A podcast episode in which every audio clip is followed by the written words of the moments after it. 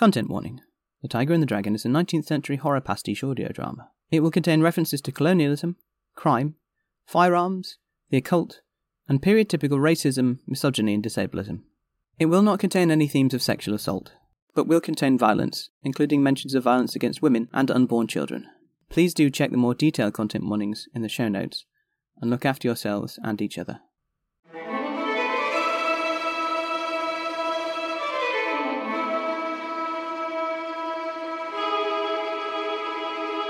The Tiger and the Dragon.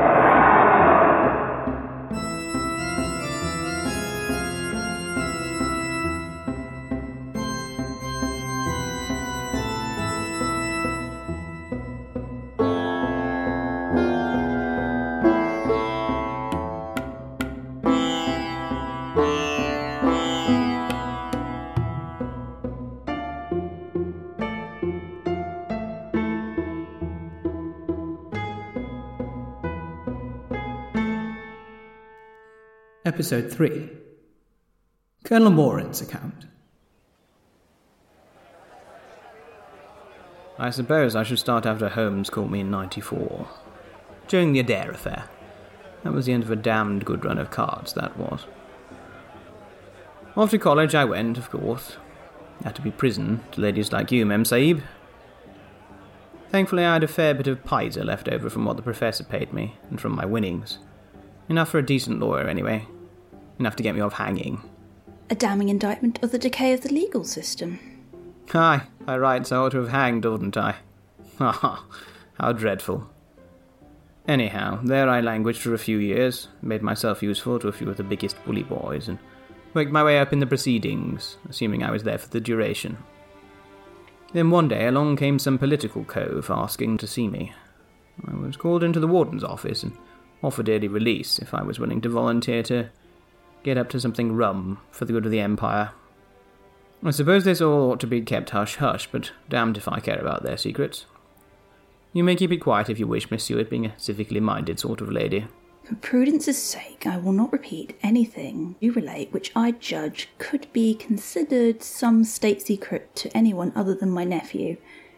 Do carry on. Well, I'd done some political work back in my day in India, by which I mean quietly going places and occasionally shooting troublesome people for the government. And the political cove clearly knew this and made some reference to it. He told me they'd been short a man in Afghanistan since the last one had bought it in the first wave of that cholera epidemic back in 99.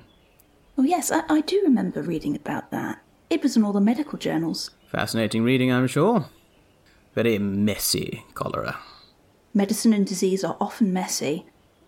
I'm afraid you may have to explain a great deal to me, Colonel. I know very little about the East. I have only heard what is considered fitting for the ears of ladies about the rebellion in India, and I know very little or nothing of the region of Afghanistan, other than we have fought a few battles there. As I said, I do not move in military circles. I feel quite embarrassed at my ignorance sometimes. No, don't worry, Mem Sahib. You're about to get an education. The government wallah told me the job was a bit of a rum do, and I shouldn't be surprised if I saw things out of the ordinary. I told him that was nothing to me, having worked for the professor. I would have been less cocky if I'd known the extent of the rumness of the do in question. Odd to think that there is something in the world that could make a man such as you shudder. I've seen things that would freeze the blood in a man's veins, aye, and I thought I'd seen it all before this. The political cove, he informed me I was to use the pseudonym Tiger, which I'm sure he must have thought very clever. Fine by me. It's a nickname I've gone by before. He said I'd be working with another political, a foreigner who I would know as Dragon. Sounds positively Chinese. I confessed to being slightly irritated I wouldn't be working alone, but they insisted. We were to go about under the guise of business partners looking to set up ventures in the Far East. Within a day or so, my release papers were signed, and I was out in the fresh air again. I was given rooms in a lodging house, and when I arrived, I found an absolute treasure trove waiting for me. Here, I am afraid, I cannot remember the full details of what Colonel Moran accounted. He elaborated for several minutes on the wonderful guns he was provided with Lee Enfield Metfords and modified bolt actions and martinis and Webleys, though not, he bemoaned, his Von Herder air gun. Furthermore, he had been left several cases of what he described as monster hunting paraphernalia crosses, blessed weapons, a wooden stake, a mallet, holy water, a Bible, silver and gold bullets, various herbs, poisons, and philtres, salts, 12 feet of rope, matches, a set of prayer beads from a number of different religions, a selection of amulets, a small bag of grains of rice. I've forgotten the rest. He seemed rather amused by the whole concept. Thoroughly equipped against every form of supernatural threat, I was sent to meet the dragon in a warehouse in an area of Limehouse a respectable lady like yourself should hope to never have to enter. As you may have guessed, it was your Mr. Alucard. His get-up was just as you described. Good fabrics, but no idea of fashion. Top hat well made, but two seasons old and the like. As if he'd been dressed by someone who'd been reading mail order catalogues. Obviously, I could see there was something off about him from the start. Never seen a man who looked more like a creature risen from the grave since my old housemaster at Eton. but I'd been provided with a box of stakes and crosses, so clearly this was all as expected. We barely exchanged a word between us until we were alone on a boat bound for the Mediterranean, at which he entirely broke protocol and introduced himself to me as Mr. Vlad Alucard. I found the counter refreshing and gave him my name in turn. That is not his real name. of course not, and no more is Jack Augustus mine. But so I told him. Augustus is my father's name. I do like to use the old pater's handle while I'm up to rum business. I asked him his reasons for doing the political work. He replied with a cryptic grin that he was being rented out to the British government in exchange for some peace of mind for a doctor friend of his. That must refer to Dr. Van Helsing. Did he mention anything of his whereabouts? Afraid not. Mr. Alucard spent a great deal of his time below decks in his cabin, only emerging at night. He had a number of trunks, but then so did I, labelled as belonging to our smokescreen business interest. Something textile based, if I recall correctly. Our journey across the Mediterranean was almost uneventful, apart from one incident at the port of Cattaro, which Mr. Alucard insisted on referring to poetically as Illyrian, and commenting wistfully that he was passing so close to home. He went missing for a few hours when we made port, and just before we were about to leave, a local girl was found dead. Not a drop of blood left in her body. Blasted fellow still wasn't back when we were due to set sail, so I had to go and find him in the town. After a tiresome hunt, I caught up to him in a tavern with a set of drunken gypsies who were treating him like a long lost cousin. They gave me the eye when I lost my temper at him. I tried to drag him out of there, but I might as well have tried to drag an anchor. But thankfully, he decided to come along. We sailed on to Smyrna, where we were met at the docks by a little Indian man dressed all neat like a secretary. He greeted us with, God save the Queen, to which we both replied in kind, with only the smallest of delays, provided us with a pile of paperwork, and then disappeared into the crowd. How terribly enigmatic. Politicals. The paperwork was our mission briefing. To give you the short version, apparently there was a tribe of Afghans, Pashtuns, in the mountains north of Kabul, who kept disappearing any British officials sent to treat with them.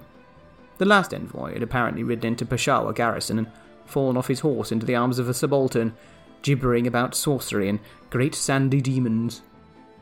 I can only guess that, finding themselves facing a supernatural enemy, the British government decided they should send a supernatural monster, and presumably also a supernaturally good shot, if I do say so myself, to find out the details of the matter and deal with it. Anyway, the journey between the Mediterranean and Afghanistan, by horse, caravan, or train, is perilous at the best of times, which I reckon is why Her late Majesty's government gave me such an extensive set of firearms. But for us it seemed unusually uneventful. The night was full of noises, horrible screams and such, and we were under constant fear of attack from Ottomans and Arabs and possibly Russian agents, and yet we ran into very few problems, despite ostensibly being a merchant caravan and thus rich pickings for bandits. We reached Afghanistan, having experienced only a few minor skirmishes, which I made short work of with the Martini Henry. Honestly, my favourite rifle. Use it extensively, far more trustworthy than the newer Enfield models by my reckoning. Served me well from the heights of Ali Masjid to the Payar Valley back in the 70s. Never saw your Mr. Alucard engaged, though. He remained under very large hats during the day, and we barely saw him at night. This does not surprise me. Would that I'd known what you did at the time, Miss Seward, although I think I had a bit of an inkling the monster hunting kit, the strange behaviour. But I dismissed it as more of his foreign nonsense. I've met some rumcoes in my time, as I said. There was one particular incident during the journey, though, that sticks in the brain and gives me the willies even now when I think on it. And what happened later throws it all into clearer light. Somewhere to the west of Herat, a party of bandits toting Jezails, that's a sort of long handmade rifle, attacked our caravan at night. We had a set of doughty fellows with us, caravan guards, all of whom had been told we were a pair of businessmen heading east. Though I suspect some had started to twig there was something off about Mr. Alucard, as I'm sure I saw one of the Turks fingering an amulet when he was around. They rallied round and we put up a strong defence, but I had no idea how many we were up against in the dark, and I was preparing for them to overwhelm us. I looked around for Mr. Alucard, but he was nowhere to be seen. Then a terrifying shriek split the night in two. The sound of a man crying out in horrified agony. The gunfire from the bandit side abruptly stopped, and cries of God preserve us were heard in various local languages, and the sound of running from the hills. It went quiet, and nobody dared move in case some wild animal was still out there. Obviously, it fell to yours truly to go out and investigate. I reloaded the Martini Henry, pocketed another box of cartridges, and ventured out in the direction of the scream.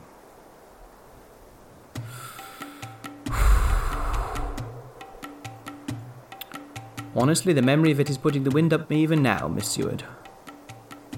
I crested the ridge above where we had camped and scrambled down the rocks below.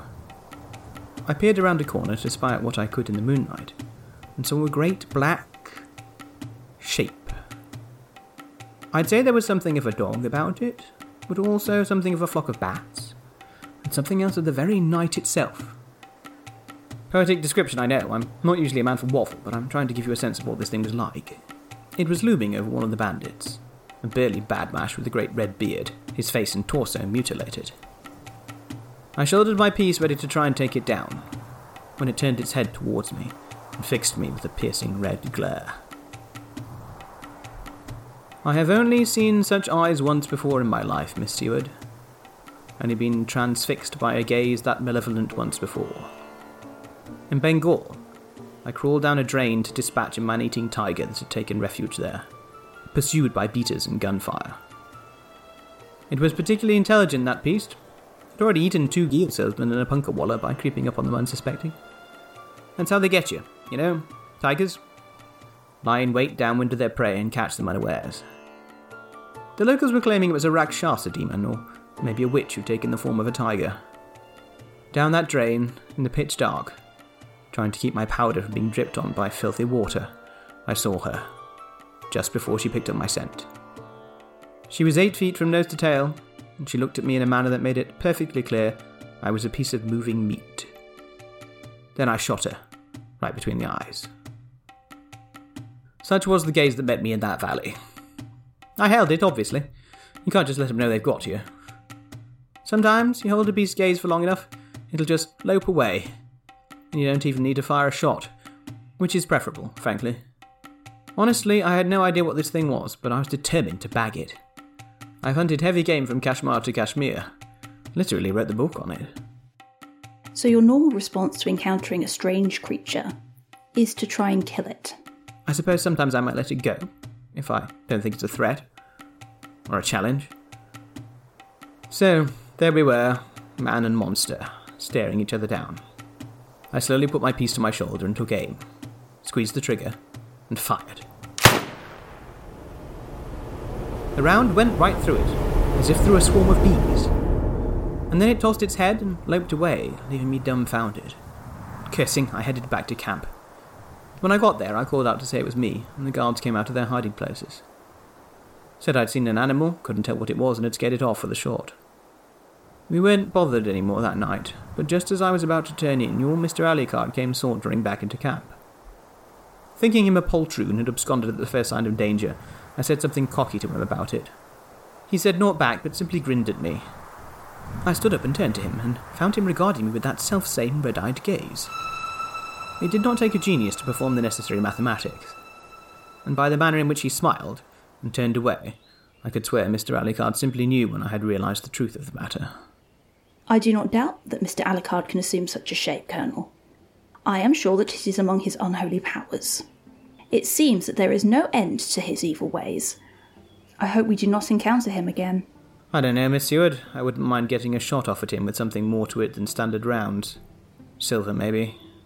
I am surprised that he was so quiet and meek around you, performing his depravities where they would not be witnessed. Perhaps he respected you, or was unsure of you. Or perhaps he didn't want to show his hand too bloody soon. Anyway, I'm only part way through the proceedings. Of course, please continue. We reached Kabul without further incident and spent a day or so there restocking. I've always liked Kabul. Bracing mountain air, splendid views.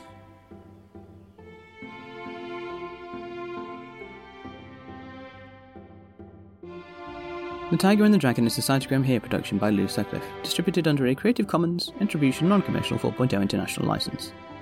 It featured Jennifer Noirot as Anna Seward and Lou Sutcliffe as Sebastian Moran.